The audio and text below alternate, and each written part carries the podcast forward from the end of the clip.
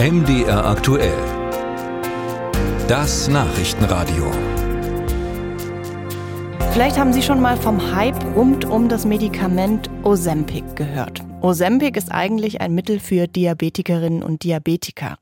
Es hilft, den Blutzuckerspiegel zu kontrollieren.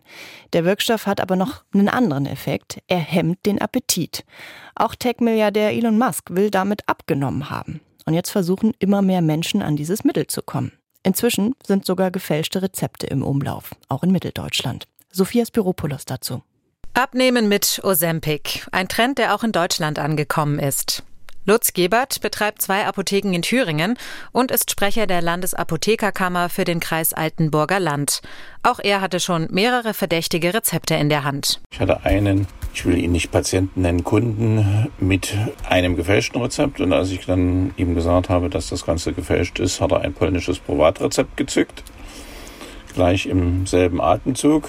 Die habe ich dann beide einbehalten und habe sie der Polizei geschickt. Die hohe Nachfrage nach Ozempic sorgt dafür, dass das Medikament seit einiger Zeit knapp ist. Lutz Gebert hat deshalb auch nicht so viele verdächtige Rezepte in der Apotheke, dafür aber regelmäßig Anrufe von Leuten, die fragen, ob er das Mittel da hat. Das passiere in seinen beiden Apotheken durchschnittlich einmal die Woche.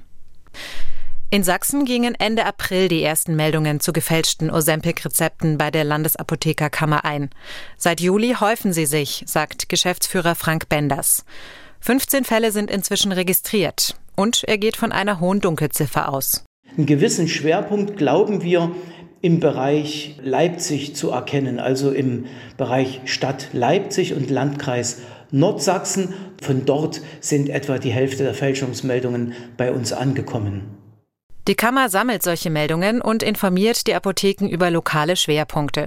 Hilfreich ist dabei, dass die bisher entdeckten Fälschungen ein Muster erkennen lassen, berichtet Benders. Es sind Verschreibungen von Ärzten und Ärztinnen in Anführungszeichen, die gibt es ja nicht wirklich, die sich sehr weit von Sachsen befinden, also aus Berlin, Braunschweig, Nordrhein-Westfalen, ähm, und die Patientinnen und Patienten, die die Rezepte in den Apotheken vorliegen, sind ebenfalls nicht von hier. Außerdem handle es sich immer um Privatrezepte und die verschriebene Menge sei höher als die eines üblichen Diabetespatienten.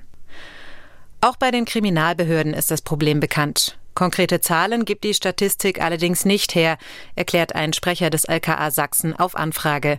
Denn gefälschte Rezepte fallen in den großen Bereich der Urkundenfälschung. Beim LKA Sachsen-Anhalt gibt ein Sprecher MDR aktuell die Auskunft, man könne fürs laufende Jahr von einer Fallzahl im unteren zweistelligen Bereich ausgehen.